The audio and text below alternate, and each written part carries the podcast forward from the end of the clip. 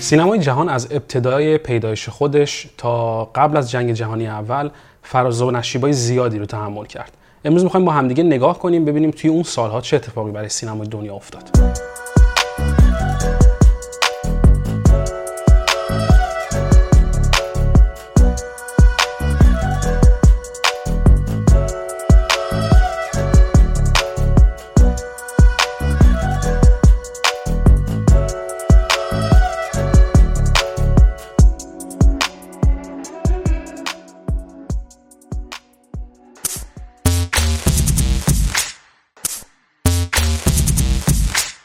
بیاین با هم دیگه برگردیم به سال 1905 تا 1912 به تاریخ قبل از جنگ جهانی اول. و نگاه کنیم که ببینیم که سینمای دنیا درگیر چه تغییرات فرمال و سیستماتیکی بود. همطوری که با همدیگه بررسی کردیم توی جلسه های قبل دیدیم که سینما سالهای اولیه خودش رو داره سپری می‌کنه. تولید فیلم ها و پیدایش آثار بسیار شکل ابتدایی رو دارن طی می‌کنن و تکنیک ها و شکل های از تکنیک که دارن استفاده میشن بسیار ابتدایی هستن. اما این تغییرات ابتدایی در ابتدای سینما به لحاظ ارزشی بسیار با و مثل یک چراغی هست در راه فیلمسازانی که در آینده فیلمسازی کردن. توی اون سالها سینما سینمای خانه به دوش بود. سینمایی که جای مشخصی نداشت شکل مشخصی نداشت فرم مشخصی نداشت و از جایگاه خوبی در جامعه هنوز برخوردار نبود. اما رفته رفته توی سالهای 1905 به بعد رفته رفته ما تلاش فیلمسازان شرکت های فیلمسازی رو می‌بینیم که میان وارد میشن به عرصه به بازار فیلمسازی و سینما و تلاش می‌کنن که بیشتر و بیشتر جای خودشون رو و پای خودشون رو صفر کنن در عالم سینما. توی اون سالها پخش فیلم ها بسیار در پارک ها اتفاق می افتاد پخش فیلم ها به این شکل نبود که مثل امروز سینمایی باشه ثابت. البته که سینماهایی وجود داشتن اما تعداد اونها محدود بودن. شکل عمده پخش فیلم ها به این صورت بود که فیلم ها به صورت چرخشی جابجا می شدن در جاهای مختلف نمایش پیدا می کردن همینطور فروش فیلم ها از حقوق خاصی برخوردار نبود. یعنی اگر که فیلم تولید می‌شد کمپانی دیگه شرکت دیگه ای که کار توزیع یا کار پخش فیلم رو انجام می‌داد می‌تونست اون فیلم رو تهیه بکنه و اکران بکنه در جاهای مختلف. سالهای 1905 به بعد سالهایی هستن که فیلم ها یواش یواش از حالت یک حلقه خارج میشن. تایم اونها زمان طول فیلم ها از 15 دقیقه که زمانی بود که برای یک حلقه امکان پذیر بود ساختن یه فیلم رفته رفته فراتر میره و داستان ها با پیچیدگی های بیشتری مواجه میشن. تمام ستون سینما در اون سالها بر پایه دید اتفاق می افتاد یا چیزی که هنر بسری ما میخونیمش. تمام اینها بر اساس اتفاقات دیداری بود. رابطه بین مخاطب رابطه بین تماشاچی و فیلم هایی که پخش می‌شد همه به لحاظ تصویری بودن.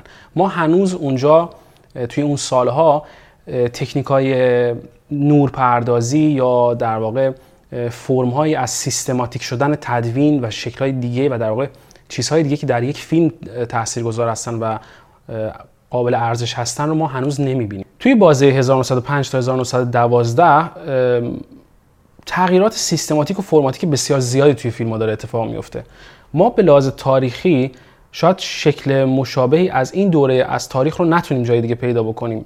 چون که تنها دوره از تاریخ در سینما که تغییرات فرماتیک و تغییرات سیستماتیک به شدت توشون اعمال می‌شد و شکل ثابتی رو ما نمی‌تونستیم دنبال بکنیم این دوره از تاریخ سینما است. با محبوب شدن فیلم ها با محبوب شدن نمایش پخش فیلم ها و ایجاد کاری که می‌کرد خود ساختن فیلم ما رفته رفته می‌بینیم که در کشورهای اروپایی آروم آروم جاپای سینما داره اتفاق میفته در تاریخ. اما چند کشور به لحاظ اهمیت دارای اهمیت بیشتری هستن دارای ارزش بیشتری هستن. بیایم ما هم نگاه کنیم اون کشورها چی بودن و چرا حائز اهمیتن.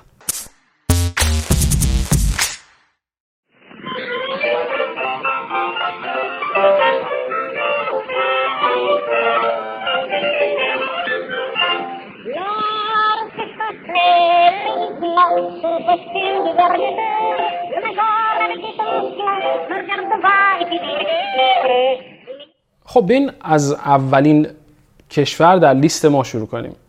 فرانسه کشوری که سینما رو ابداع کرد و به جهان معرفی کرد. سینمای فرانسه در اون سالها بسیار قدرتمند عمل می‌کرد بسیار بیرقیب بود. از اونجایی که سینما رو فرانسه به دنیا معرفی کرده بود فیلمسازی و پخش فیلم ها دیدن فیلم ها بسیار محبوب بود. به صورت همزمان در شهرهای مختلف پاریس شرکت های فیلمسازی شروع می‌کنند به ساختن فیلم های خودشون. یکی از شرکت که بسیار اهمیت پیدا کرد توی اون دوره از زمان شرکتی بود به نام پته. شرکت فیلمسازی پته شرکتی بود که به صورت عمودی بنا شده بود. به این منظور هست که از ابتدا در واقع از ایده فیلم تولید فیلم و توزیع فیلم و اکران فیلم تمام این پروسه تمام این مسیر رو این کمپانی قادر به انجامش بوده. شرکت پته شرکتی بود که بسیار قدرتمند شد به خاطر فروش فیلم هایی که داشت و با قدرتی که کار می‌کرد تونست پول خیلی خوبی رو وارد شرکت بکنه.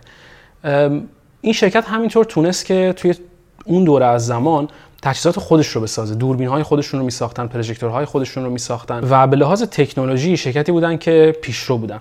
اما ساخت تجهیزات تنها قدرت شرکت پته نبود. شرکت پته صاحب سالن های سینما هم بود. اومد و یواش یواش در فرانسه شکل نمایش فیلم ها رو به صورت جابجا شدن تغییر داد سالن های سینما رو ساخت و خرید و شروع کرد به پخش نمایش ثابت فیلم ها در box های مختلف. این شرکت همینطور کرایه می‌داد فیلم های خودش رو. تا قبل از این در واقع فیلم ها فروش می‌رفتن. نسخه ای از فیلم ها رو میفروختن. صاحبان و سازندگان فیلم که اکثرا کوچیک بودن و شرکت بودن که تعداد کمی توشون کار می‌کرد. ولی از زمانی که شرکت پته روی کار اومد شروع کرد به توزیع فیلم ها به شکلی که فیلم ها رو کرایه می‌داد به پخش کننده های فیلم. شرکت پته به لحاظ ساختاری شش کارگر کارگردان ثابت داشت. این کارگردان ها هفته یه فیلم می ساختن و موضوعات مختلفی هم فیلم ها داشت. از فیلم های تعقیب و گریز گرفته فیلم های عاشقانه فیلم های دراماتیک فیلم هایی که با شکل و حال اون زمان ساخته می شدن رفته رفته طبقه متوسط هم علاقمند شدن به فیلم و به دیدن فیلم و دیگه فقط طبقه کارگر نبودن که علاقمند بودن به دیده شدن فیلم ها توی اون سالها ما یک کشمکشی رو می‌بینیم بین فیلم هایی که تجاری هستن یا تجاری که ما امروز ازش نام می‌بریم و فیلم هایی که سعی می‌کردن تلاش می‌کردن تا سویه خودشون رو به مسیرهای هنری ببرن. کارهایی انجام بدن که بیشتر هنری است و طبقه ای رو مورد مخاطب خودشون قرار می‌دادن که یا مرفه تر بودن یا اینکه به نوعی روشنفکرتر بودن. توی سالهای 1903 تا 1904 حدودا بین اون سالها شرکت پته تونست به این دستاورد برسه که می‌تونه با بریدن لایه خیلی نازکی از استنسیلایی که روی فیلم ها هست به فیلم ها رنگ بده. فیلم هایی که معمولا گل توشون بود یا اینکه مثلا زنهایی بودن که لباسهای رنگی داشتن می‌رفتن توی خط تولیدی که بهشون رنگ اضافه شه. این خط تولید شامل خط تولیدی بود از کارگرانی که اکثرا زن بودن و این زنان میشستن و دونه دونه این فریم ها رو با دست در واقع رنگامیزی می‌کردن.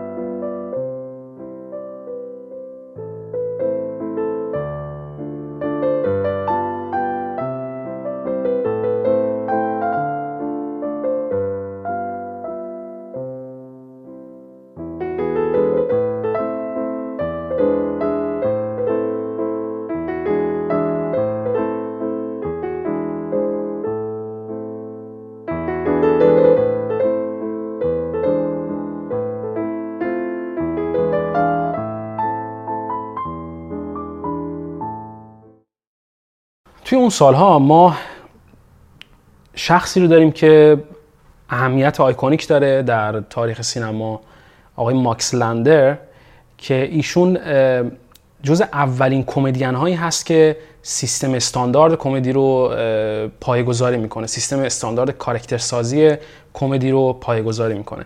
کسی که معمولا تیپش به این صورت بود که یک کت شلوار فراک میپوشید کلاه میذاشت سیبیل های مرتب شده داشت و فیلم های کمیک رو فیلم های کمدی رو روایت می‌کرد. داستان های فیلم هاش معمولا با موضوعات خودکشی بودن. همیشه در تلاش بود برای خودکشی کردن و همیشه به شکل این اتفاق در فیلم ها نمی افتاد فیلم ها در مایه تنز داشتن. ایشون در واقع تونست بعدها در سالهای 1909 تا 1925 که فوت می‌کنه حتی به امریکا بره استدیوی خودش رو اونجا داشته باشه و حتی جایی یاد شده از این که چارلی چاپلین کمدین بزرگ تاریخ سینما جایی از ایشون یاد می‌کنه به عنوان استاد خودش و خودش رو شاگرد ایشون معرفی می‌کنه. قابل فهم هم هست به خاطر اینکه شما از شکل کارکتر سازی ایشون می‌تونید متوجه بشین که می‌تونه تاثیرگذار بوده باشه. بعدها روی ایده که چارلی چاپلین داشت برای کارکتر ولگردی که ساخته بود.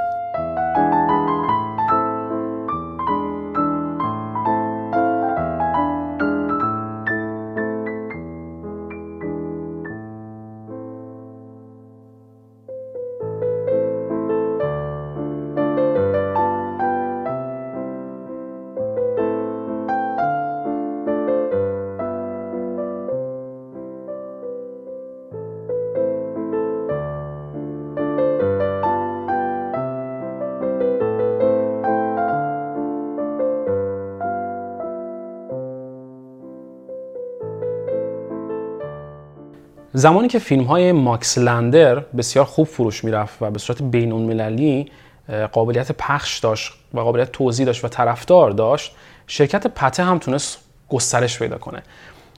این شرکت توی سال 1910 1911 دفتر خودش رو توی کشور امریکا در شهر نیویورک باز می‌کنه برای اولین بار و تولیدات خودش رو و پخش خودش رو به امریکا هم می‌بره. بعدها شرکت پته حتی دفتری در ایتالیا باز می‌کنه دفتری در مسکو باز می‌کنه. حتی خیلی از فیلمسازی روسیه توی اون سالها توسط این شرکت داره انجام میشه. تولید کننده اصلی فیلم های روسی در اون زمان شرکت پته هستن. توضیح و گسترش شرکت پته جای کمی رو به شرکت دیگه می‌داد برای رقابت. خیلی سخت بود برای شرکت کوچیکتر که بخوان رقابت بکنن.